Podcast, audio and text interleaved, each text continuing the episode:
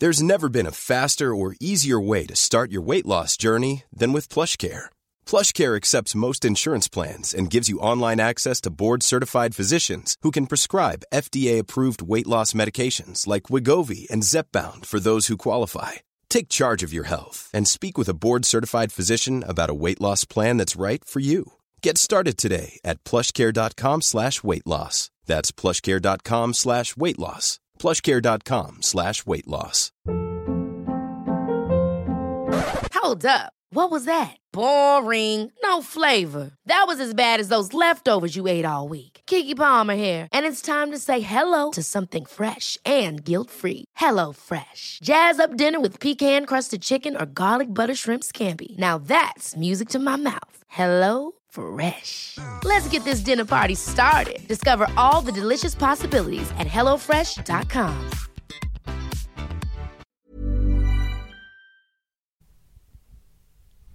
Nu är det torsdag igen och det innebär Life with Kids-podd. Ja, Och idag är det Fanny och Helena som sitter här med vantmickarna. med vantmickarna. Vi har ju sådana här barnvantar som puffskydd på våra mickar. Det är Precis. lite vårt signum. Ja, de kom Ja. till liksom bara av en slump. Att vi Ja. skulle ha puffskydd och Lina letade hemma och tyckte att så här, det här verkade dyrt.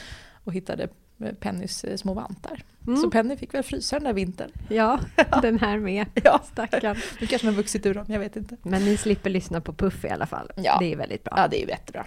Vi ska prata om skilsmässa Mm. idag. Ja, det ska vi. Det är ju lite så här tungt ämne, men också kanske lite eh, ständigt aktuellt på något sätt. Ja. Det är ju väldigt många som, som skiljer sig. Mm, under Och- småbarnsåren speciellt kanske. Ja, och det är ju, det är ju nu eh, när man liksom kommer ur småbarnsåren framförallt som det känns som att det är många Hej, vem är du? runt omkring en, ja men sådär som... Mm. Eh, Kommer på att det kanske inte var så kul det här. nej men precis. Och det är ju tuffa år. Alltså, det är ju inte... supertuffa år och man bortprioriterar både i sig själv och sin parrelation. Mm. Ja, det, är så himla, lätt. det är ju mycket fokus på de där små, av förklarliga skäl. Och det är ju inte så konstigt. Men det Ja. känns ju som att försöka hitta varandra i det där också. Eller kanske komma på att så här, det kommer fram sidor som bara, fast det här Ja, vill inte jag leva med. nej men verkligen. Och ja, det blir nya konfliktmöjligheter. Mm. Och dessutom i kombination med sömnbrist och, eh, och annat. Ja. Ja, Men det blir kul, för vi ska ju träffa Anna Bennick eh, Karlstedt idag. ja Eh, igen. Ja. Och vi har ju pratat om, med henne förut om hur man håller ihop sin relation. exakt. Ehm, Nu ska vi prata om hur man på bästa sätt kanske avslutar en relation. Ja men precis, och hur Eh. man gör med barnen och det här med varannan vecka och hur ska man tänka och hur pratar Precis. man med dem. Och både du och jag har ju liksom separerade föräldrar. Ja. Så att vi har ju ändå varit igenom en skilsmässa utifrån ett barns perspektiv Mm. kan man säga. Eh, Hur kommer du ihåg dina, kommer, kommer du ihåg? Liksom? ja men jag kommer ihåg, jag var ju nio år när Mm. mina föräldrar skilde sig så jag minns ju det ganska väl. Eh, samtidigt som jag kanske inte minns så mycket av att de faktiskt levde ihop. Alltså det är Nej. så konstigt. jag är i och för sig jag känd för att ha så extremt dåligt minne. Så det kanske det är bra. är inte så det? konstigt. Men, eh, eh, nej men det var ju det var väldigt uppslitande på många sätt. Eh, och mina föräldrar hade liksom eh, ganska svårt att eh, ha en bra egen relation. Mm. Både under och efter. Under kan man ju förstå att skilsmässa eh, inte är så lätt att ha en bra relation i. När Nej. man är i stormens öga så här. Men, men även efter så har det ju alltid varit väldigt stelt Infekterat. och infekterat. Och det har ju liksom spilt över på, på oss barn, tycker jag. Ja. Eh, och om, om, vilket jag nu hoppas såklart, att vi aldrig skiljer oss, jag och min man. Liksom. Men, eh, men om det skulle bli så, så, så är ändå det någonting man inte önskar sina egna barn. Nej. Att de har en... Så det kanske ändå är bra att man, eh, jag bara försöker hitta positiva saker Ja. vara skilsmässobarn. Att man, så här, man har varit med det, man har känt de känslorna som barn. Ja, Om hur det känns när föräldrarna går isär. Det kan ju både vara ett så här incitament till att okej, men vi kanske ska ta tag i våra problem och se om vi kan lösa dem först. ja, Eh, Men också så här, okej, nu, jag vet också hur jag inte vill att mina barn ska känna. Jag ska göra allt i min makt för att de ska må så bra som möjligt i det här. Eh, och också kanske att, så här, jag vet inte, för mig är det inte skilsmässa nu, det är kanske motsägelsefullt, men det känns inte heller som så här, världens undergång. Jag kan Nej. också känna att så här, om det skulle bli så pass dåligt mellan oss att, att, nej, men att det är så pass dåligt så är ju ändå skilsmässa ett, ett alternativ Mm. eh, som inte är som inte jag tycker är eh, jättestigmatiserande. Det är inte hela världen. Eller, nej men det är klart det är hela världen på ett sätt. Men, men jag kan tänka mig att det är många par som säger vi ska hålla ihop till varje pris. Mm. Eh, och går och lider och mår dåligt. Och, Ja, och Och det så- kanske också är om man har sett, ja, som du säger, som sett sina föräldrar som alltid hållit ihop och de har minsann klarat det här, då ska Ja. jag också göra det. Ja. Eh, samtidigt så är man ju lite på sin vakt också, för man vill ju undvika det där. Så att man kanske Mm. tar tag i problem tidigare och är mån om att jobba på det för att inte hamna där. Mm. Ja. Ja. Hur minns du? Nej, Hur jag gammal var du? Alltså, jag kommer knappt ihåg hur gammal jag var. Jag säger att jag var 12, men jag tror att jag var lite yngre. Jag säger att jag var 10-11 då kanske. Något Ja. sånt där.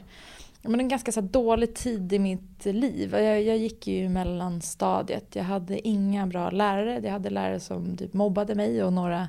Det var, vi var tre eller fyra elever tror jag som de var jätteelaka mot. Fy fan. Alltså det är ju vidrigt när man Ja. tänker på det så här efterhand.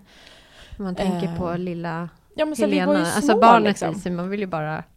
Ja, alltså det där. Det Ja. finns ju få människor som jag säger att jag hatar. Jag kanske ska outa de här i podden. Men lite tycker jag att de är värda det. det, faktiskt. De där jävla lärarna. De, Ja. Ja, jag har inte mycket till övers för dem. Nej, Eh, så. Eh, men det vuxna var, som är elaka mot barn. nej, men det är så konstigt. Men de måste ju mått så, alltså så här, i efterhand kan man ju tänka, de måste ju mått så dåligt.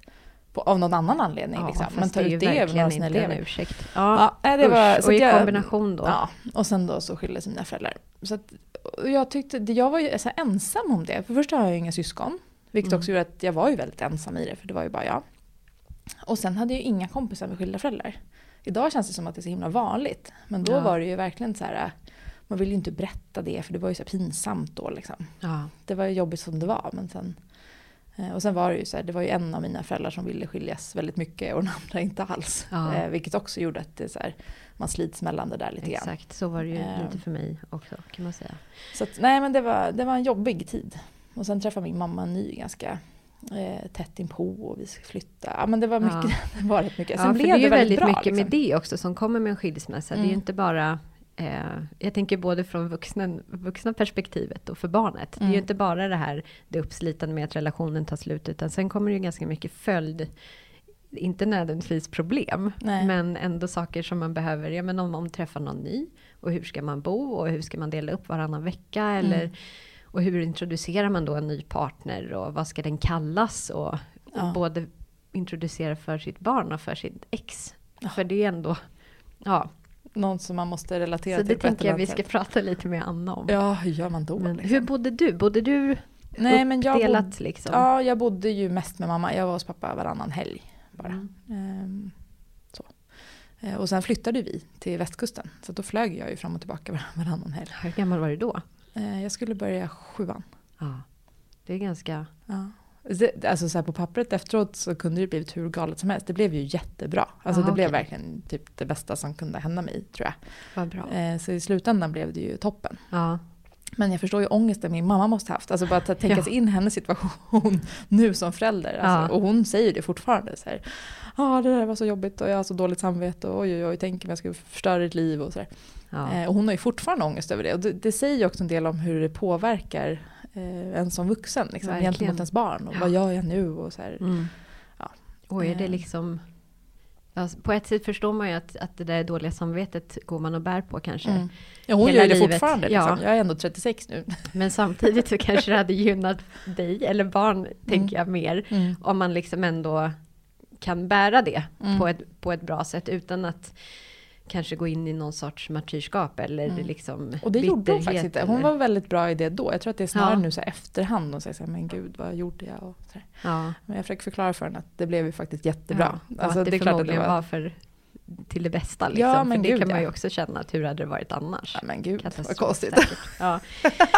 Så Men det det- vet, de försökte ju flytta, nu outar jag mina stackars föräldrar också. men, men de försökte ju faktiskt flytta ihop med en gång. Ja, eh, okej. Efter de hade flyttat isär. Ja, Men då, jag kommer ihåg hur arg jag blev då. Så bara, fattar ni inte, det här kommer ju aldrig gå. Liksom. ja, Och det gjorde det inte heller. Jag nej. hade ju rätt.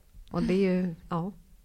Men de försökte ju ändå. Men det var ju ja säkert och det kanske är så skönt för dem att känna att så här, ja men vi försökte och det gick ju verkligen inte. Nej, Ja, så att allt blev ju till det bästa. Men Ja. eh, jag förstår ju också så här, känslan hos mamma att ja absolut. Och det tror jag väldigt många går och bär på, just det här känslan av ett misslyckande. mm, Eh, ja, kanske i onödan också för ja, det är ju inte så jättekonstigt att, Nej. att relationer tar slut. Så Nej. är det ju, det händer. Och, och Egentligen är det ju konstigare att man ska leva med samma person. Ja, det är faktiskt lite Från, konstigt. alltså från som Vi man kanske kanske helt andra träffar. Ja, när man tankar efter den är, podden. ja, när man, är, man träffas ju ofta kanske man är 25-30. Ja. Och att man då ska ta ett beslut som man ska liksom leva med för resten av livet. Eh, Ja, det är ju lite konstigt faktiskt. Ja, det är ju faktiskt lite, det är ju otroligt häftigt När det funkar. när det funkar och för dem det faktiskt. Men det säger också hur mycket man måste jobba på en relation för att få det att funka. Och Ja. det gäller ju alla relationer, så det gäller ju kompisar och allting. Ja, men verkligen. Mm. Så det, ja, men det finns ju väldigt mycket frågor, både utifrån föräldraperspektivet och då hur man gör det så bra som möjligt för För barnen. barnen. Mm. Mm. Nej men vi åker och Vi åker till Anna. Ja. Nu kommer vi. Nu kommer vi, hej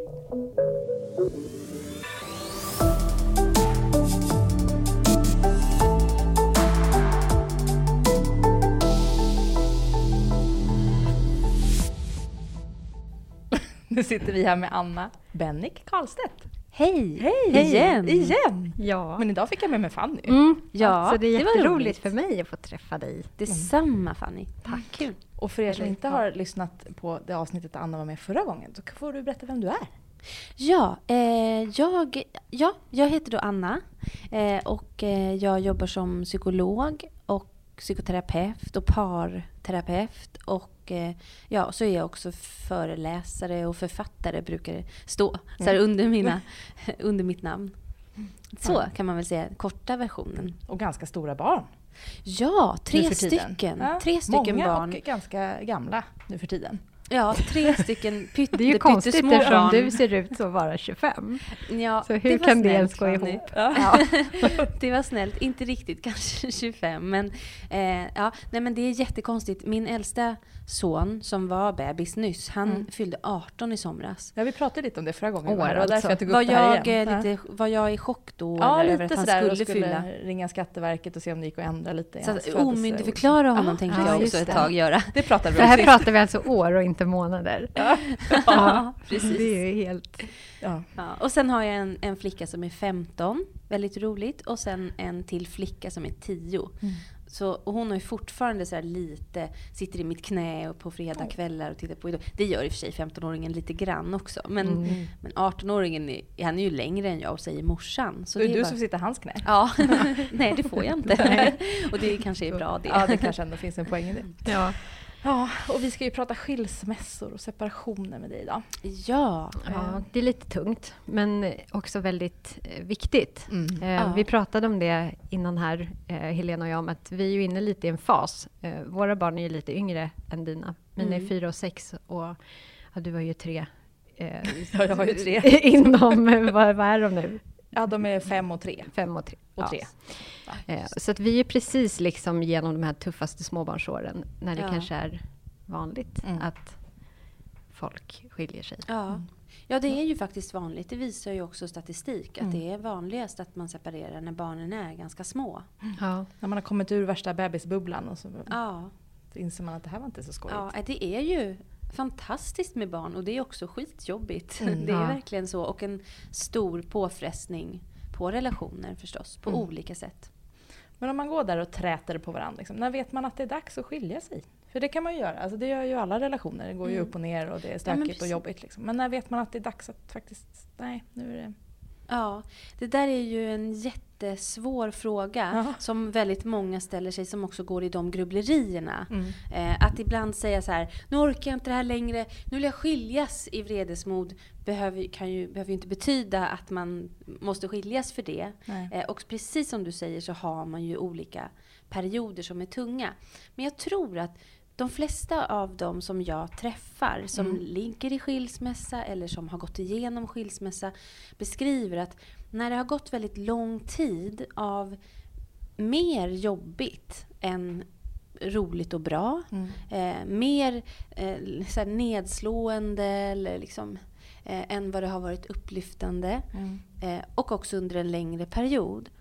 Eh, så efter ett tag så blir det inte riktigt värt det längre. Nej. Sen är det ganska många också som tycker att eh, ja, men jag har en väldigt tråkig relation, den är slut, den är över, det är som mitt gamla syskon som sitter där hemma i soffan och så. Men jag står inte ut just nu med tanken att separera från barnen på halva tiden. Nej. Som vi ju oftast, ofta i alla fall gör i Sverige.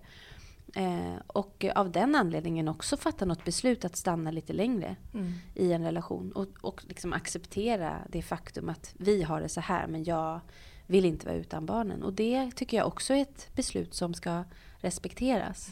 Och det känns ju som att bara tänka tanken själv. Att så här, vara ifrån sina barn på halvtid får ju mig att nästan må fysiskt illa. Liksom. Ja, Ja, Ja. och sen som man lägger till då att ens partner kanske träffar någon ny som ska vara en Ja. viktig del och, och hur den personen är kan man ju inte styra över. Och sånt Ja. där kan man ju verkligen Gå men- igång på. gå Ja. igång på. Vi ska Ja. prata lite mer om det sen Ja. också, tänka hur man gör då. Liksom. Ja. Jag tänker det här det du säger att så här, när man har gått och inte haft så kul ihop och det är mest jobbigt hela tiden. Det låter ju också som en beskrivning lite av småbarnsåren. ja just det. Eh, eh, att det kanske är svårt att lyfta blicken tänker jag. För att det är ju väldigt mycket, lite sömn, Mm. eh, väldigt lite fokus på parrelationen. För man har Mm. inte tid för det. Mm. Eh, hur kan man liksom skilja Alltså säg att man har gått i två år och det har varit tufft, man kanske haft kolikbarn till exempel. Ja. Eller, hur kan man skilja liksom, den småbarnstristessen och utmattningen från, från... Alltså hur separerar man relation? Precis. Hur mäter man relationen kontra småbarns... Förstår du vad jag menar? Ja. Och det där är ju också förstås liksom svårt att ge ett generellt svar på därför att det är individuellt och det beror på hur, hur mycket motståndskraft man har mot svårigheter och hur man står ut med tristess och hur man eh, men klarar av det, vad man har för andra eh, faktorer som gör att man också kan må bra och sådär. Eh, men där tänker jag också att en sån där eh, lite varningsflagg, det är väl de gånger som man kanske kommer iväg på en sådär mormor säger men nu är jag barnvakt, ni behöver komma ut. Eller, eller när man faktiskt har lite semester ihop eller lite mer tid och när, när det ändå inte känns det minsta bra. Alltså vi har ingenting att prata om längre. Vi irriterar oss på varandra jättemycket. Eh, det är inte ens roligt på julafton. Så här, vi, vi kan knappt glädjas kring det vi kunde Nej. tidigare med ba- kring barnen eller sådär. För åtminstone är det ju det man har. Man har det jättejobbigt med Mm. barnen och koliken och sömnlösheten. Men sen har man ju också det där ni vet när eh, ett barn börjar gå eller ett barn tappar sin första tand. Eller att man faktiskt har vissa glädjeämnen som man kan dela. Mm. Och så tänker jag att en sak till också handlar om hur kan vi prata om det som är jobbigt? Det brukar också vara en sån där, ett litet kvitto på att vi kan orka ta oss igenom småbarnsåren. Att man ibland kan säga så här, ja men okej, jag fattar det. Jag ska försöka skärpa mig och komma hem lite tidigare från jobbet. Jag ser att du är trött. Om det, om det händer ibland i alla fall, för vi är inte jättegenerösa mot varandra när vi båda har sömnbrist och sådär. Men om man lite då och då åtminstone kan beskriva det här tycker jag är jobbigt eller det här skulle jag önska lite mer av och att det kan bli stundtals lite, mm lite bättre. Liksom. finns Att man ändå är ett liksom. team i det på något sätt. Precis. Den där teamkänslan kan jag känna är, ja. det är på något sätt jätteviktigt shit. I alla Ja. fall i, i min relation. Att när jag Ja. känner att vi börjar miss, bli missunnsamma ja. så blir det väldigt tärande. Ja, det är Eh, väldigt tärande. Och sen ibland om, om man framförallt har haft eh, väldigt mycket sömnbrist och sådär, då blir man inte så himla generös. Nej. Eh, och det är också någonting, men om, så länge det är, varierar Mm. över lite tid så brukar det gå. För du vet, jag brukar säga till Peter ofta så här, nej nu känns det inte som att vi är team längre. Nu är allt, alltså det jobbiga blir så sjukt jobbigt om Ja, inte vi är ja. ett team. Ja. Bara, nej men just det, ja, men nu måste vi liksom. Och så Ja. får man prata lite och sen så. Ja men precis, prata, prata lite och backa hem. Och om de där praten antingen aldrig blir av för att Mm. vi är inte motiverade att ens ta en kopp te någon enstaka gång ihop. Mm. Eh, eller om de praten blir liksom olösliga konflikter och bara bråk. Ja men du då, ja men du då, ja men du då i en tennismatch. Mm. Eh, då är det också svårt att hitta liksom, lösningar. Ja. Sådär. Men vad kan man göra, eller vad bör man kanske göra innan man liksom verkligen bestämmer sig? Tycker du? Det kan ju vara bra att ta hjälp utifrån. Vi Mm. är ju många som jobbar med att bistå parrelationer och eller andra kan familjekonstellationer också förstås i, i sådär, hur, finns det någonting man kan göra? Sådär. Men ganska ofta kommer ju par när det redan är väldigt, väldigt sent. Kvart Mm. över. Kvart liksom. över, Ja. kvart 20 över ungefär någon, Ja. gång, Mm. någon gång. Och det förstår man ju. Och så länge det är okej så är det inte riktigt det man går och lägger tid på när man har massor med småbarn och hämtningar och lämningar och vabb och vem, dagis och Mm. allt sånt där. Eh, förstås. Eh, så det är inte så konstigt att det ser ut på det sättet. Men vi som jobbar med par skulle ju ibland önska sådär, ja, tänk om vi hade satt igång ett par år innan det här har blivit riktiga surdegar Ja, eller infekterat. gått långt och infekterat och sådär. Men, men eh, vi kan ju hjälpa många och ibland behövs det inte heller så många gånger. Man kan hitta liksom destruktiva mönster eller negativa spiraler och bara bryta det genom att justera lite grann och sådär. Eh, så att det kan man ju göra om man känner sig osäker. Har vi gjort allt? Kommer det verkligen gå? I att faktiskt ta några konsultationer. Mm, det tycker jag är ett jättebra Ja. råd. Och det finns ju mycket hjälp man kan få via kommun, alltså om Ja, man inte har ekonomiska verkligen. resurser. Och, Familjerådgivningar Mm. finns ju i alla kommuner och ska liksom tillhandahållas. Mm. Det, är ju, det har ju de en skyldighet att göra. Ja. Precis, jag tycker inte att man ska vara så, så rädd för. Jag tror att det är många som ser det lite som ett nederlag. Att säga, jaha, ska vi gå i någon Ja. sorts terapi nu? Har vi det så dåligt? Har vi det så dåligt och så blir man rädd. Och Ja, vad kommer hända istället då? för att se det som att vi ger vår relation en present här. Att Ja. vi bryr oss så pass mycket om varandra. Ja. Att vi, ja. Ja, verkligen så är det. Sen tycker jag att jag ser ett, ett litet skifte. Alltså det är faktiskt Mm. flera lite yngre par som kommer i tidigare skeden.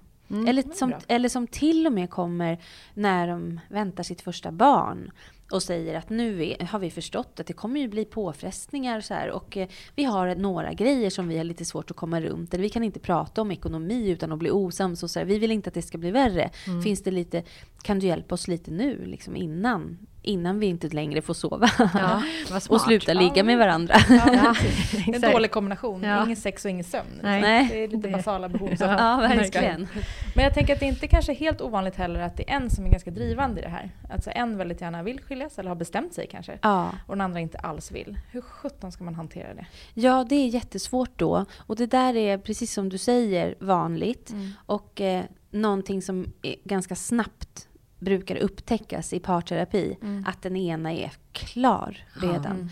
Mm. De kommer när det är kris, jag vet inte om jag vill det här längre, eller jag har träffat någon annan. Eller, Mm. Och så kommer de i kris och den ena är inte alls på plats och är i chock och har inte hunnit eh, tvivla, tänka, tänka framtiden. Och den andra kommer och har redan Bearbetat liksom. Ja, har gått i ett och ett halvt år och tvivlat och funderat och tänkt. Möjligen försökt ta upp det ibland. Ibland försökt ta upp det hundra gånger utan att det har tagits emot. Mm. Eh, eller har gjort det helt på egen hand Ja, också. Och är ganska klar och på en helt annan plats. ja, för då har man ju hunnit tänka igenom både det praktiska. Ja. Var skulle jag i så fall bo? Eller hur skulle det i så fall skulle jag ha råd? Och man kanske också har eh, liksom separerat emotionellt för att man liksom... Ja, man är ganska klar. Och det går ju väldigt sällan att vända åter därifrån.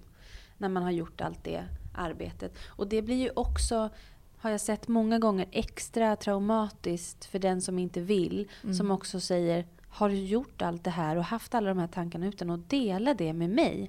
Eh, Det blir och- som ytterligare ett svek. Ja, och i skilsmässan då när man sätter igång med det så är man på så helt olika platser. En i chock, förtvivlan, vanmakt och rasande ilska. Och den andra lite avstängd, lite färdig, lite... Redan fixat någonstans att bo. Ja. Man ska liksom. Ja. Ja, kanske till och med nykär. Liksom. Ja, säkert. Ja, så kan det tufft. också vara. Tufft. Vi pratade ju faktiskt Men jag lite- tänker så här, bara en liten eh, följdfråga. Går det att få, jag tänker så här, går det att få en, en bra separation i ett sånt läge? Eh, Så jag tänker, det, då kanske det är extra viktigt då att ta hjälp av någon eh, och prata med någon eh, som då... Men går det att få... Jag tänker den, den optimala skilsmässan är väl om båda är överens. Ja. Och, och det finns inga liksom känslor kvar kanske Nej. av det romantiska slaget i alla fall. Mm.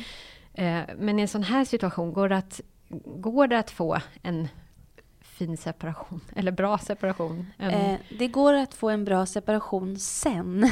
ja. eh, lite senare. Men oftast i precis det där här läget, då får man mer jobba på att försöka få en lite mindre dålig separation. Faktiskt. Därför att eh, det är så svårt när det inte går att mötas och kunna hjälpa varandra heller i, i det där. Och när man är på så himla olika platser.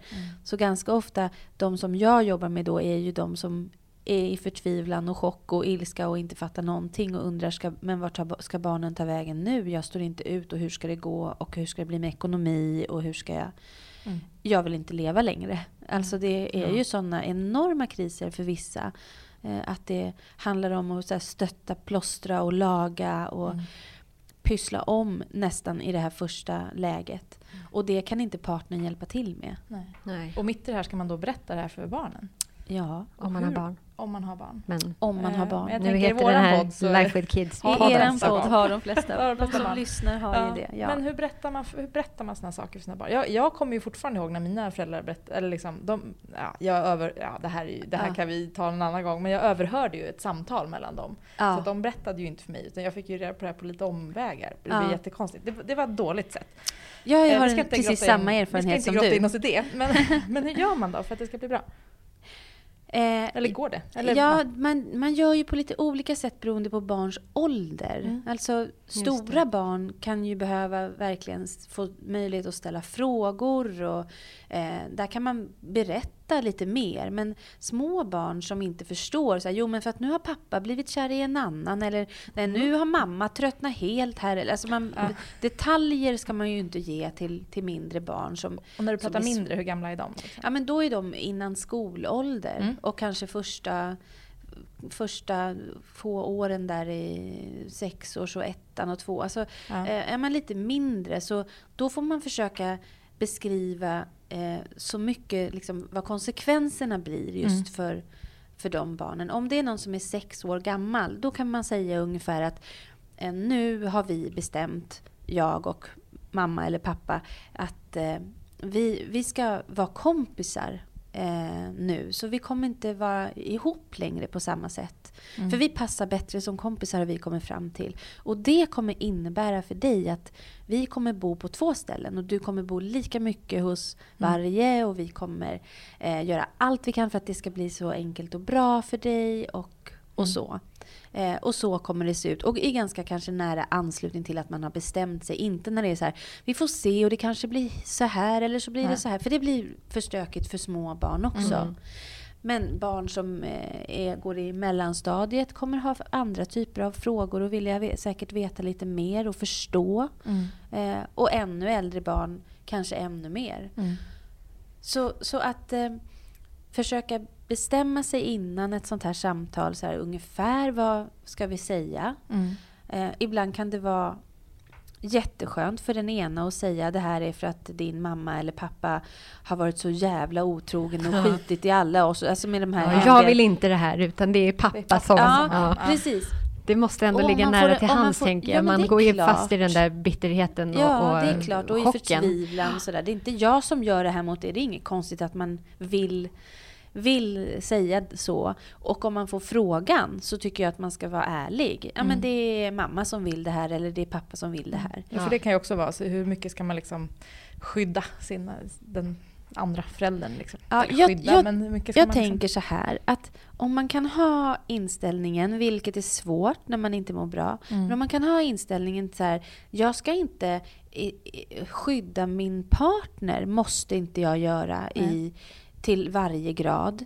Eh, men jag, jag vill skydda mina barn. Mm. Och hur skyddar man sina barn? Jo, genom att inte demonisera och inte eh, göra illa och inte snacka skit om den andra föräldern. Därför att det gör väldigt ont i barn. Mm. Alltså det är också det som gör ont. Just det här att eh, själv ta en martyrroll inför barnet. Det kan ju också bli något som barnet får, får Ja. bära. Ja. Ja. Eh, och får liksom ansvarskänslor för Ansvarskänslor, att... ja. Och det kommer många barn, framförallt unga flickor kan man se i forskning, har, får lättare en känsla av ansvar över föräldrarnas känslor och syskonas känslor Mm. och sådär. Som att man tar ett lite större ansvar i det, i lite förpubertal ålder eller pubertal ålder där. Mm. Så, så kan man se att det är, är oftare flickor som tycker det är jobbigt med hur föräldrarna mår och försöker anpassa sig och sådär. Och att bara försöka ha, ha lite koll på det. Och,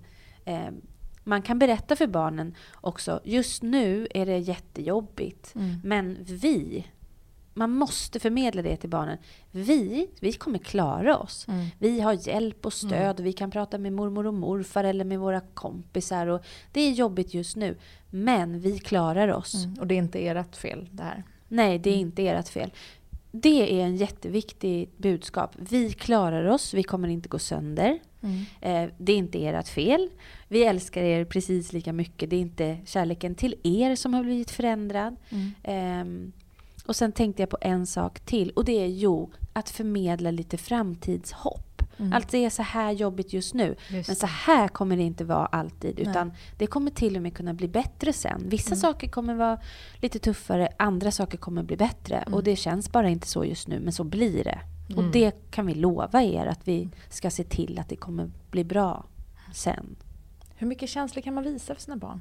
För jag tänker att om man är helt trasig själv, det är ju svårt att hålla allting inom sig. Hur mycket, Ja. hur mycket, får, jag, hur mycket får jag Ja. gråta framför mina barn? Eller hur, Ja, hur ska det är liksom... jättesvårt och jag tänker också så här, att, att säga så här, en liten medel, en liten snygg filmgråtning i två minuter, där går gränsen. Mm. Det blir ju också väldigt skuldbeläggande för alla som, inte har, klar, som har rasat ner på köksgolvet och inte orkar stå upp, för så kan det ju Ja. vara. Mm. Och jag tror att det viktigaste är att känna till att barn klarar av att vara i negativa känslor och att se föräldrarna ledsna om de också blir, är trygga med att det går över Mm. och att man klarar sig. Så att om man blir så ledsen så att man gråter, då får det vara så. Vi är Mm. ju bara människor och inga robotar. Vi kan vara så bra vuxna och så bra föräldrar som vi bara kan. Mm. Men i extrema lägen så måste vi få må dåligt och bli barnsliga och ha små martyrstunder och ha, Mm. liksom vara ilskna och sådär. Såklart. Men om vi kan göra det i så lite eh, ut, liten utsträckning som möjligt när barnen är i rummet. Mm. Man kan vara jättemartyr mot sin partner om man vill. Det Mm. kan man väl få vara. Liksom. Men om man gör det så lite som möjligt när barnen är i rummet och i den mån som barnen ser att nu är mamma eller pappa väldigt ledsen. Att man, att man kan prata om det. Mm. Ja men det är så nu, jag är väldigt ledsen. Jag, jag, eh, jag mår inte så bra just nu. Nej. Men Det kommer bli bra. det kommer jag inte vara hela tiden. Och det innebär inte att jag aldrig blir glad igen eller sådär. Mm. Att den biten är så himla viktig att förmedla. Just det. Så försöka ha ett så vuxet samtal som möjligt, alltså tillsammans med sin partner, först med barnen. Liksom, och vara tydlig med vad som kommer hända och varför Ja, egentligen. Och sen Ja. så gråta i lagom dos och berätta Ja. att man är ledsen nu men att det kommer bli bra. ja att det det kommer bli en, bra. eh, Det är en bra, sammanfattning av ja, det? det är en bra sammanfattning. Ja. Det tänker jag. Och sen tänker jag en sak till. Barn mår ganska dåligt när föräldrar skiljer sig oftast. Det är, säll- det är sällan man kan hitta barn som tycker så här, det här är en bra idé. Utan Nej. det är... Usch, det var det jättejobbigt. Ja, visst det är Ja. ju verkligen det. Och det är också en kris för barnen. Och att ge barnen möjligheter till stöd också. Det Mm. man kan se är att barn oftare än vad vi kanske klarar av vill förstå. Mm. Vad, vad är det som har hänt och så. Och då får man lägga beskrivningar på olika nivåer. Men sen så behöver ju barnen också stöd. Och de kan ibland tycka det är svårt att hämta stöd hos föräldrarna som redan är ledsna. Mm. Och föräldrarna kanske inte räcker till. Så att även där att man ser till, för vi gör ju så. Vi går till psykologen och Mm. vi ringer till våra kompisar och åker dit och gråter i deras soffor. Eh, men att se till att det också finns sådana möjligheter för barnen. Finns det någon fin mormor som kan Mm. ta hem dem och pyssla om dem och fråga, ställa lite frågor. Hur mår du? Hur känns det? Eller, eller faktiskt också möjligen skolkurator eller sådär. Mm. Att man ser till att om barnet har, vill kunna prata Mm. men inte vill göra det med föräldern just just nu. Att man öppnar upp för det. Eller i alla fall har det i åtanke. Finns det någon forskning som visar hur, hur vi, höll på att säga, skilsmässobarn faktiskt mår längre fram i livet? Ja, det finns ganska mycket forskning faktiskt. Både nationell här i Sverige och internationell forskning nu. Eh, och några saker är, är tydliga ur, ur de studierna. Och det är att när föräldrar separerar så mår barn sämre. De, de skattar sämre på sådana där mått som om livskvalitet eller känsloliv och sådär. Så de, Mm. de mår inget bra under tiden vi separerar. De mår lite sämre än gruppen kärnfamiljsbarn när man jämför. Sen så ser man också att när man jämför med, med barn som bor växelvis, det vill säga har kontakt med båda föräldrarna, eh, jämfört med barn som bara bor med en förälder, så ser man att där är det stora skillnader eh, i hur barnen mår. Där barnen som har kontakt med båda föräldrarna mår bra. Och sen ser man en sak till. Barnen som bor växelvis i förhållande till barnen som bor i kärnfamilj, där är skillnaderna små. Och sen finns det många olika studier som visar alla på samma sak. Att det här är ingenting som gör att man är förstörd för resten av livet. Det är nog väldigt skönt att höra. Det är vi jag, alla glada för i det här rummet. Ja, jag Ja, säga det. Så. alltså det är verkligen så. Alltså det, de här skillnaderna mellan barn som har vuxit upp i kärnfamilj och barn som har vuxit upp i skilsmässa, de finns inte, de, man ser dem inte längre när det har gått 15-20 år senare. Alltså Mm. om man, eh, bland annat en jättespännande avhandling som har gjorts i, i Linköping där man har gjort massa intervjuer och eh, skattningar och sådär av en större grupp personer. Och också tittat på psykiatrijournaler och så här, där man ser att, att det, man mår inte dåligt sen och det, han, man är inte sämre på att hantera relationer eller Nej. man blir inte Vi blir inte helt skadade, liksom. anknytningsstörd. Nej. Nej, så är det inte. Skönt. Och det trodde man ju lite grann förr. Mm. Att man skulle skada barn och sådär. Men det känns ju också jätteskönt tänker jag för föräldrar som går, och går de här tankarna eller har gått igenom skilsmässor att höra att säga, jag förstör inte mina barn. Nej. För det vet och, jag- För det adderar ju ytterligare Ja, men det är Ja. så här, ja. skuld och, Ja. och sk- skam, höll jag på att säga. Eh, en sak man ser i forskning, det absolut sämsta för barn, det är föräldrar som bråkar mycket. ja. Mm. Det är alltså grälen som gör att barn inte mår något bra. Och det gäller oavsett om man lever tillsammans eller om man är separerad. Så vill man göra någonting gott för barnen, då ska man se till att inte bråka med deras andra förälder. För det är Mm. det som eh, är allra värst. Och, och där har man sett att barn som lever med föräldrar som är i mycket konflikter mår sämre än barn som har separerade föräldrar. Mm. Så det är bättre att skiljas om man bråkar jättemycket och inte vill vara med varandra och inte längre tycker om varandra och skapat sig ett, ett varsitt lite bättre liv. Mm. Du är inne på det här med det växelvisa boendet då, Ja. som är eh, det bästa, låter det som. Ja, För i de allra flesta fall. Sen Ja. är det här, det här jag säger Såklart. nu är ju förstås forskning Generellt. på gruppnivå. Sen, Ja. sen ibland är det ju en vårdnadshavare som inte alls är lämplig och då är det Absolut. inte bra förstås. Men I normalfallet. I I normalfallet, ja. normalfallet. Och jag tänker så här, vilket upplägg är det, är det bäst då? Är det det här varannan vecka-köret? Och gäller det i så fall även för små, små Eh, barn? Eller? Nej, man brukar ha lite andra riktlinjer när det kommer till riktigt små barn. Alltså tvååringar och ettåringar och upp till kanske tre, fyra har lite svårare med liksom objekt... Alltså att, eh, ska, utan att använda så här konstiga Säg konstiga ord. facktermer. Det är roligt. Nej, det var- förklara. De har lite svårare liksom att hålla eh, den, den andra föräldern som är läng- borta länge liksom i, I loopen. i loopen, i minnet. Eller minnet kommer man ju förstås ihåg, man har ju inte glömt personen. Men att, att frambringa eh, liksom någon sorts närvaro trots att den andra föräldern inte är här. Eh, tycker små barn är svårare eh, över tid. Så där brukar man ibland Dessutom är det också svårare för föräldrar att vara ifrån ett väldigt litet barn Ja. väldigt Mm. länge. Det, man är ju mer, liksom, de, de är ju mer på våra kroppar och i Ja. vår, fy, fy, det är ju ett mer fysiskt föräldraskap med en tvååring än med en elvaåring. Absolut. Just nu känns det som att det är mycket fötter som är väldigt närgångna. ah, det är en annan Ah, podd. när det är fötter i ansiktet och Ja, huvudet. överallt. Alltså, de sparkar så mycket. Förlåt, det var ett helt Jo, men eh, de konstigt gör ju det verkligen. Okej, men alla de där fötterna Ja. är lite svåra att separera ifrån, även om de är jobbiga när man vaknar av en fot i ansiktet på natten. Ja. ja. Eh, så är ju fötterna någonting som vi gärna vill ha in till oss. Mm. Så att när, när barnen är små så brukar man både av hänsyn till barnen och föräldrarna ha lite kortare eh, Intervaller, ja, liksom. Tre dagar eller fyra dagar eller sådär. Mm. Kan man ha då. Sen är, brukar varannan vecka vara vanligt. Mm. Sen blir barnen lite äldre och tycker att det är jättejobbigt att packa igen och jag har allt Mm, mitt smink hos mamma ihåg. och vad är mitt Ja, Jag vill ha de där byxorna, de är Ja, hos pappa. vad är mina nu. Kläder? Jag orkar inte packa och packa upp. Ja. Och då kan man göra två veckors intervaller om barnen vill det. Och så kan man ju äta middag istället någonstans i mitten när man längtar för mycket och sådär. Mm. Mm. När barnen är större. Så man, man får anpassa det lite grann efter. Ja. Och vad tycker du, det tycker jag är intressant det här med mm, ifall det är barnen som ska flytta eller föräldrarna som ska flytta. Det brukar man ju diskutera ibland. Ja. Det, jag har ju själv varit ett sånt barn, det tror jag är absolut vanligast, att det är barnen som får flytta Ja. på sig. Men det är ju många som hävdar att så här, det är föräldrarnas beslut att skilja sig, så att då ska det de som ska anpassa sig. Ja, det finns ju några exempel på föräldrar som har lyckats med det. De delar på någon lägenhet utanför eh, huset och så flyttar de in och ut i huset. Eh, för, för de allra flesta är det ganska svårt. Man kanske har svårt att samarbeta.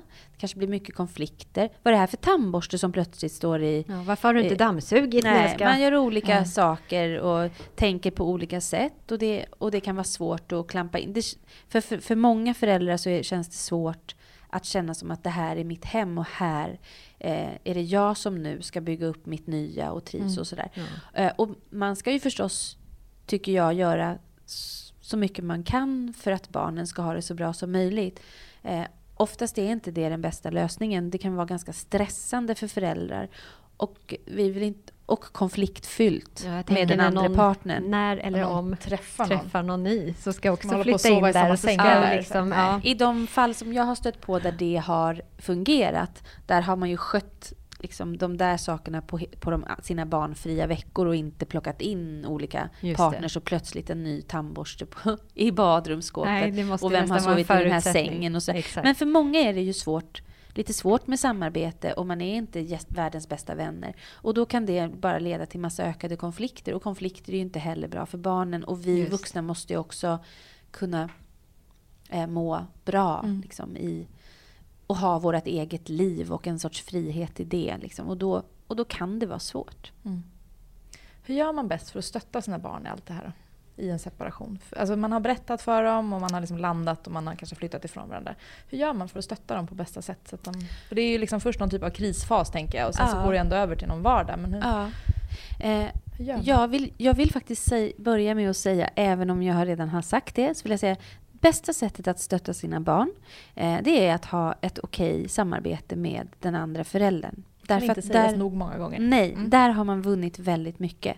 Sen så finns det fler saker man kan göra förstås. Och då handlar det om att visa sig tillgänglig. Alltså, vill du prata så finns jag här, jag orkar lyssna, jag orkar ge dig tid att reagera, det är okej att vara ledsen, behöver du någonting och så vidare. Att Mm. man försöker vara så tillgänglig som möjligt för sitt barn. Och om man inte kan det och inte orkar det eller barnet tycker det är svårt att prata med just mig just nu.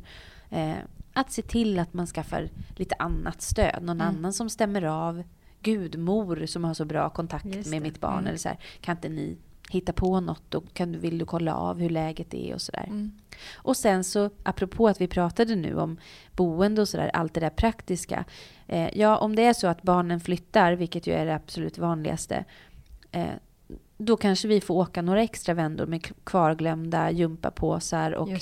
extra vantar och sånt. Utan att sucka så mycket över det. Mm. För det har vi ju faktiskt ställt till med ändå. Mm. Verkligen, det är ett jättebra tips. För jag tänkte precis fråga det här, hur förhindrar man att barnen kommer i kläm? Och det där är ju en så här typisk, eh, typiskt bra tips. Mm. Att man får Ja.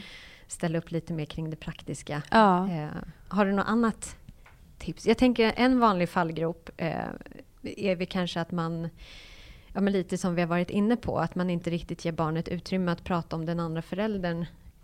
Eh, Alltså på mina veckor så vill jag inte att du pratar om pappa eller vad ni har gjort där eller... ja, just det. Det, ja, Ja. jag tänker att det är vanligt. Att Ja, så här, det- barnet kommer och är nyklippt. Jaha, vad har hänt här? Så, ja, nej, men det var Ja. Sofia, pappas nya tjej, som tog med mig till frisören och så här. Gud vad ful det är Och så håret. vill man liksom, så blir man Ja, lite... det vart inte så bra den här Nej, gången inte. Ja. Eller varför gör hon det? Det är ju jag som ska. Alltså Ja. att man... Ja, det kan man i och för sig tycka. Att Det man kan man ska ju få få göra först och främst. Ja. Så här, men det är ju hela tiden ett samtal med den andra föräldern. Ja. Så här, vad, vad, vilka gränser drar vi och så vidare. Men det är klart att man Jag inte... tänker just kontra barnet nu, att liksom barnet känner sig trygg i att tycka att det var roligt hos pappa. Ja, eller men det måste ju barn att man få längtar göra. efter mamma. Ja. Eller liksom att det inte... Ja. Ja, och hur hanterar man det? Ska man, eh, speciellt som annan förälder, om jag längtar jättemycket efter mina barn, hur mycket, hur mycket får jag ringa?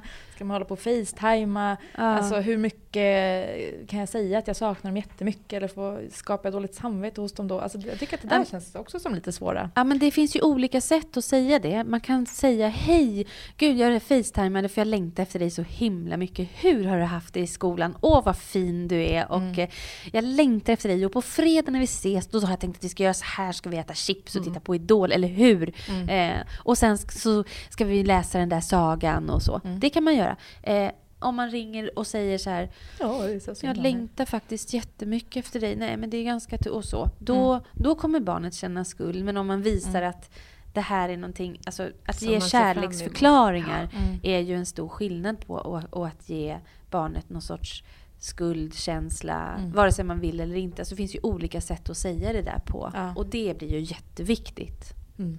Det där ledsna, det får man ju också ringa och säga, men till sin kompis. Ja, Just det. det var bra. Mm.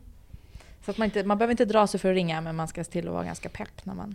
Ja, in, inte lägga an en ton som visar att jag håller på att gå under här för att jag är så ensam. För att du inte är här. Nej. För då Mm, blir det jobbigt Mm. eh, för barnen. Utan det, man får ringa och skrika till sin bästa kompis. Jag hatar det här. Mm. Jag hatar mitt ex. Och sen så får man...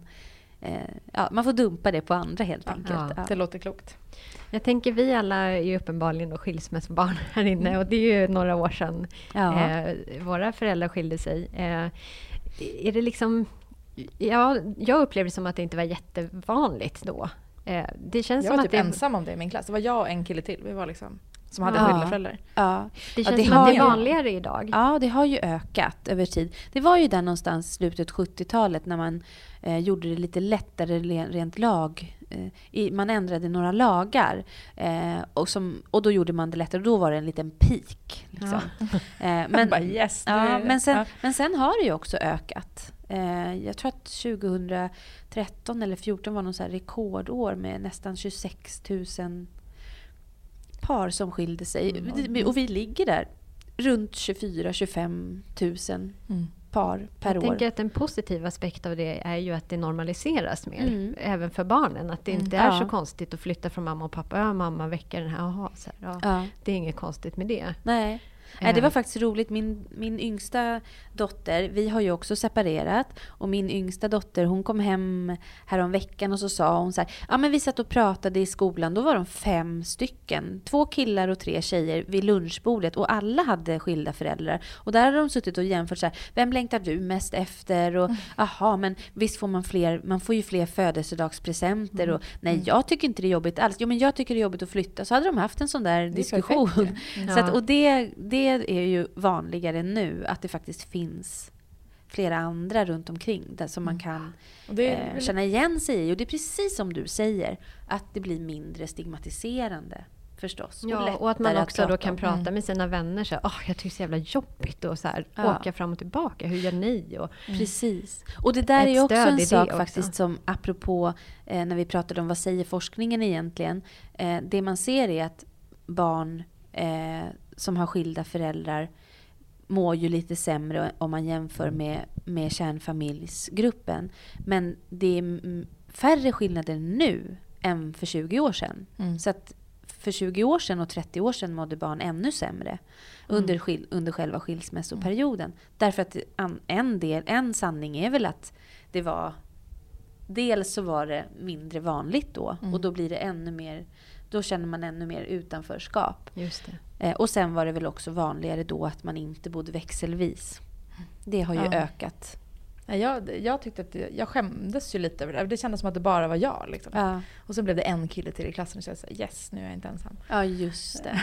Ja, ja, men, det, ja men ver- verkligen. Det var ju mycket ovanligare då. Mm. Men det är ändå skönt tycker jag. Att, Ja. Eller skönt att det är vanligare låter ju illa men för barnen känns det ju som att det underlättar ju. Det är ändå. klart att det underlättar. Det är allting som är lite mer normaliserat och lite vanligt och lite inte så svårt att prata om och inte så skamfyllt och så Mm. är ju alltid bra Mm. förstås. Så det är väl en positiv aspekt av att vi skiljer oss mer. Det Ja. är just det. Ja, att man försöka se positivt i allt. ja. Verkligen. Men eh, om vi ska gå till oss föräldrar då. Eh, har du några liksom, tips till oss hur sjutton man tar sig igenom en skilsmässa? mm. Då tänker Alltså jag som ju... förälder. Ja, som Som förälder. människa. ja. ja, men jag tror att en man hel ska... podd säger kanske. Ja. Ja, men Mm. precis. Jag tror att man ska tänka på separation som en av de tuffaste sakerna vi går igenom i vårat, vi som lever här i västvärlden och inte har liksom naturkatastrofer och svält och krig och sånt. Mm. Så våra, våra eh, trauman är dödsfall och eh, sjukdomar och att förlora sådana man älskar och skilsmässor är en Mm. sån.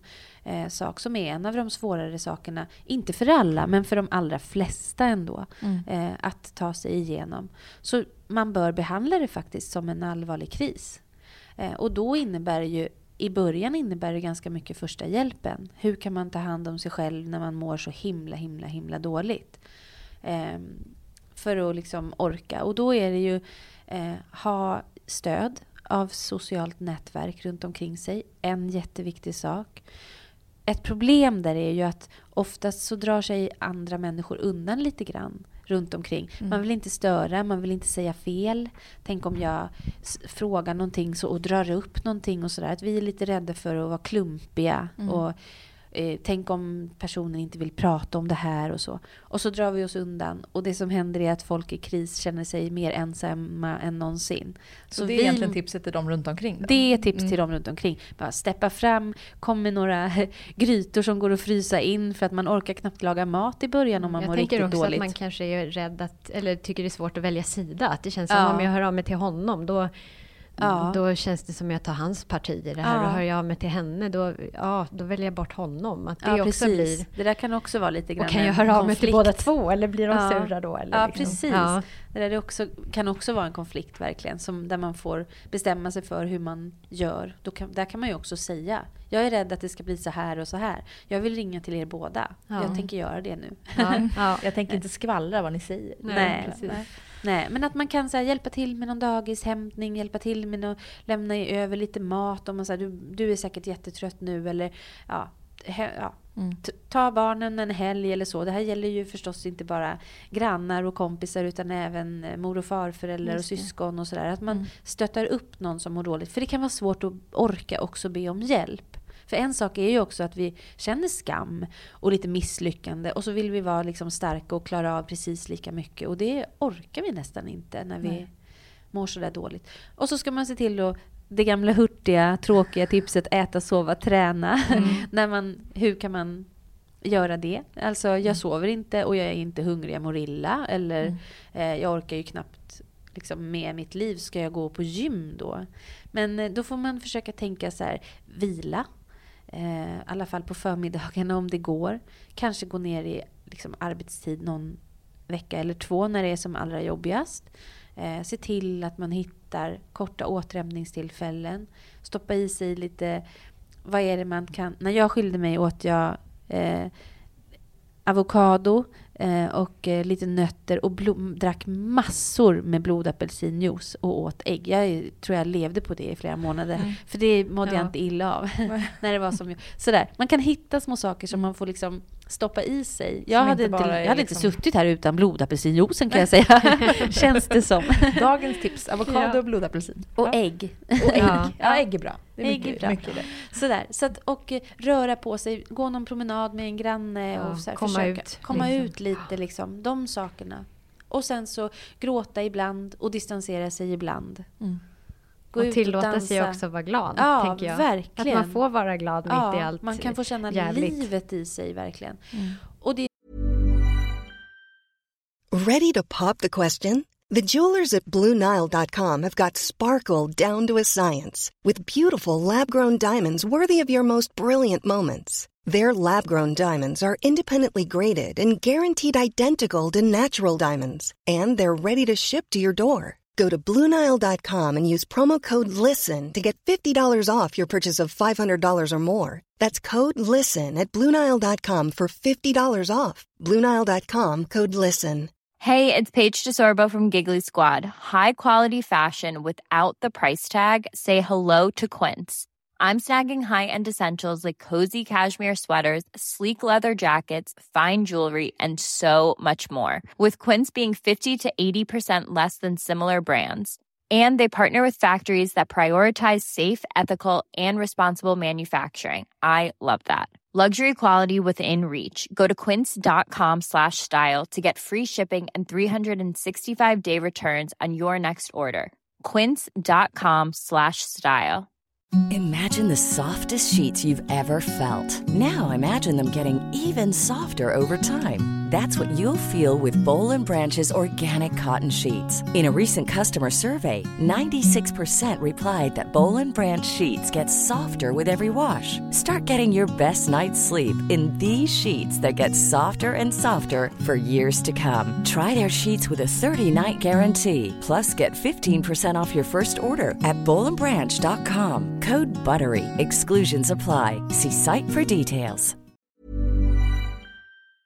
Det som är en normal kris, ett krisförlopp, att ibland känns det som att man inte orkar upp ur sängen och nästa dag känner man ah, men jag fixar det här och jag ser fram emot framtiden och gud vad jag ska hångla med andra sen. Ja. Och sen så känner man inte alls för det dagen efter. Men var så här, att hitta lite gas och broms Mm. kan också vara bra.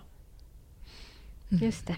Vi ska, Gud, jag kan säga tusen saker till. Ja. men Vi, jag vet att vi har lite Ja. liksom, saker ja, vi ska börja avrunda lite grann. Men vi måste fråga om en sak till. Ja, Vad Det, är gör det? hän- det händer ju ändå att man träffar någon ny här. Ja. Just det, hur introducerar man den? Ja, hur gör man då? ja, det där är också en jättebra fråga. Jag tänker att det måste vi få med. Ja, Ja, både för barnen och och, en för vanlig ens fråga också i andra forum och sådär. Hur gör man? Vad sa du Fanny? Jag tänker både för barnen och för ens ex-partner. Ja. Eh, Ja. Ja, då, då, då, då är det så här att det, de två saker går lite stick i stäv. Mm. Det ena är, jag är stört förälskad. Jag går på moln. Det här är det bästa som har hänt mig. Jag har aldrig varit så här kär förut. Livet är underbart och jag vill vara med hen precis hela tiden. Det går stick i stäv med kanske vad, hur barnen känner inför en ny. Herregud vad jag smällde i dörrar. Ja.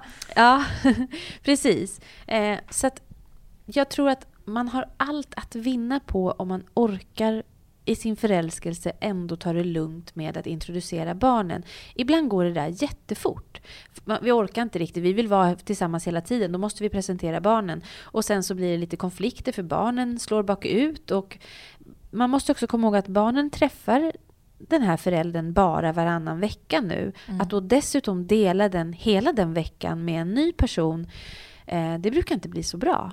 Så att om man kan vänta lite, sköta sin härliga förälskelse på den där andra veckan och sen lite långsamt börja introducera en person med kanske någon dag i veckan, vara där och så, så kommer man få tillbaka det med färre smälla, smällande av dörrar eller, eller arga barn som reagerar. Det. Och också ha respekt för att barnet kanske inte kommer vara toppenglad. Nej, och Eh, man måste också komma ihåg så här. Jag har jättestort behov av den här människan. Det är fantastiskt. Men mitt barn har inte ett stort behov av den här nya människan in i barnets liv. För Just barnet det. har en mamma och en pappa. Om det är så, ibland ser det ju annorlunda ut och ibland Mm. kan det bli jättebra. Och en ny föräldragestalt till barnet och sådär, förstås. Men barnets behov ser alldeles annorlunda ut. Mm. Och om vi dessutom skilde oss för bara åtta månader sedan, ja då, då kan man, tycker jag, ska man försöka ta det lugnt. Hur, länge, eh, hur länge ska man vänta? då? Det där är så bra. Det där är så vanliga, det där är så vanliga Är frågor. Ja. Jag brukar ofta vara så här, hur lång tid tar det innan man mår bra igen? Är det ett år? Eller när, hur länge svar. ska man vänta? Ja, det vill vi ju allihopa. Det finns ju ingen sån liksom, forskning riktigt. Men det beror ju också lite på hur relationen är med, med partnern. För där Mm. kan man också kanske behöva ta lite hänsyn och inte som sagt låta den nya åka och klippa alla ungarna eh, det första man gör innan man knappt har hunnit flytta och hänga upp sin köksklocka någon annanstans. Nej. Ja, Mm. så, sådär, att man kan faktiskt försöka ha lite omtanke och omsorg. Hur blir det här för, för den andra? Ja, jag vill bara säga så här, bromsa lite snälla. Ta det Mm. lite lugnt med det där och då kommer alla vinna på det lite längre fram på lite längre sikt. Mm. Även om det är jättejobbigt att vara ifrån. Man får ses på, på morgnarna och hångla i någons bil eller äta lunch eller sånt Ja, där. De- Inte utanför barnens skola då. Nej, inte precis där utanför Nej. barnens skola. Men eh, om, jag kan inte säga någon speciell tid, för det handlar också så mycket om hur barnen mår och så förstås. Mm. Men, men just har det här också att man ser det långsiktigt, som du ju är inne på. Ja, Att eh, om det är någon person man är så förälskad i och Ja. som man vill att ens barn ska liksom få träffa. Ja. Att, att man ändå har det långsiktiga tänket, att den här är ändå en relation som ska vara länge. Precis. Och att Mm. behovet av att det blir en bra start. ja. Och det här som jag de ofta hör. emellan. Mår jag bra så mår också mitt barn bra. Ja, det stämmer ju förstås till viss del. Men det stämmer inte så tillvida att så om jag vill och har alla de här behoven så kommer mina barn också tycka att det är en bra idé sen. Det, så är det ju inte. För jag hör ibland eh, föräldrar använda sig av den så här, jo men jag, om jag mår bra då ser de att jag är glad och då ser de att jag är förälskad och då tycker de också att det är toppen. Så enkelt är det faktiskt inte. Nej. Nej. Det är väl jättebra med sig. Men nu måste bra. ju faktiskt börja av- avrunda. Nu har vi Ja, pratat jättelänge. Vi, Vi brukar ju alltid avsluta med att be om dina liksom, tre bästa tips. Nej men. Men det känns som att vi har fått så mycket tips Ja, hela Inom tiden. vad? Inom Eh, vad? ägg, avokado och apelsinjuice. Blodapelsin till och med. ja. Nej, men om vi Och ska- barnen, barnen. Ja, alltså, men om vi ska sammanfatta då, Mm. alltså allt vi har pratat om. det kan vi göra. Eh, I liksom tre punkter. Hur skulle, skulle vi du göra det? lämnar den godbiten till dig. Alltså ni, det är så svårt. Det här är min liksom stora eh, hjärtefråga. Jag jobbar med det jättemycket och jag har skrivit en bok om skilsmässor. Så att det är den väldigt... kan vi ju promota lite. Vad heter Verkligen. den? Får man tag på den? Ja, den heter eh, Vägen genom skilsmässan. Mm. Att hantera en förlorad kärleksrelation. Och där finns det eh, också kapitel om stress, om kapitel om barnen, kapitel om samarbete och konflikter. Lite kapitel också om den där jävla skammen som man Mm. känner och eh, eh, också kris. Mm. Eh, hur vi reagerar i kris och eh, hur det varierar med oss i kris och vad vi kan göra i kris. Så den är ju lite proppad med tips också Mm. förstås. Det är väl en jättebra fortsatt läsning. när ja, man vi inte har fått tipsar om den boken som Mm. tips. Som avslutning. Avslutningstips. ja, det kan vi göra. Ja, Eh, så slipper jag välja ut tre saker av hundra jätteviktiga. ja, jag, jag håller på att fundera på vad jag har fått med mig mest. Ja, men just det här att, att eh, alltså konflikter med, med sitt ex inför barnen eh, och hur skadligt Alltså hur, Mm. hur Ja, viktigt det är att generellt. försöka undvika det. Eller med generellt. sin nuvarande partner för Ja, den delen precis. också. Och det är Om- förstås svårt att, det kan man också ha som lite så avslutning, att det är svårt att ha en jättehärlig kompisrelation och köpa julklappar till sitt ex som precis har förstört mitt liv, som jag avskyr, som jag har svårt att se, som jag drömmer mardrömmar om på natten. Ja. Och dens nya och dens och jag är ens. Alltså det är jättesvårt. Man måste få känna sig arg och man måste få ha en sån period.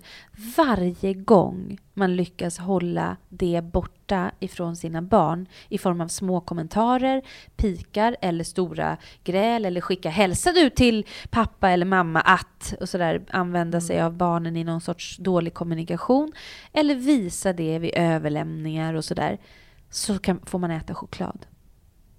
Det var väl väldigt bra. För då har man gjort en jättebra sak för sina barns skull och för sig själv. Och då är man värd lite choklad om man kan undvika det Mm. när de är med. Och var glad när du pratar med dina barn när du inte träffar dem. Säg att du saknar dem men var inte ynklig.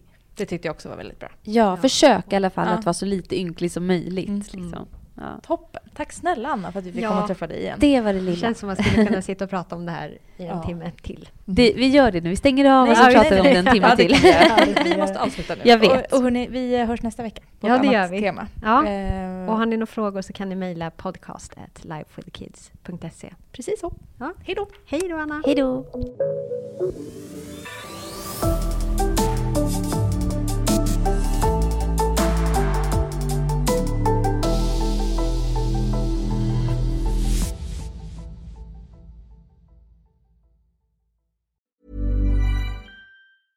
Ever catch yourself eating the same flavorless dinner three days in a row? Dreaming of something better? Well, HelloFresh is your guilt-free dream come true, baby. It's me, Kiki Palmer. Let's wake up those taste buds with hot, juicy pecan-crusted chicken or garlic butter shrimp scampi. Mm. Hello Fresh. Stop dreaming of all the delicious possibilities and dig in at HelloFresh.com. Let's get this dinner party started.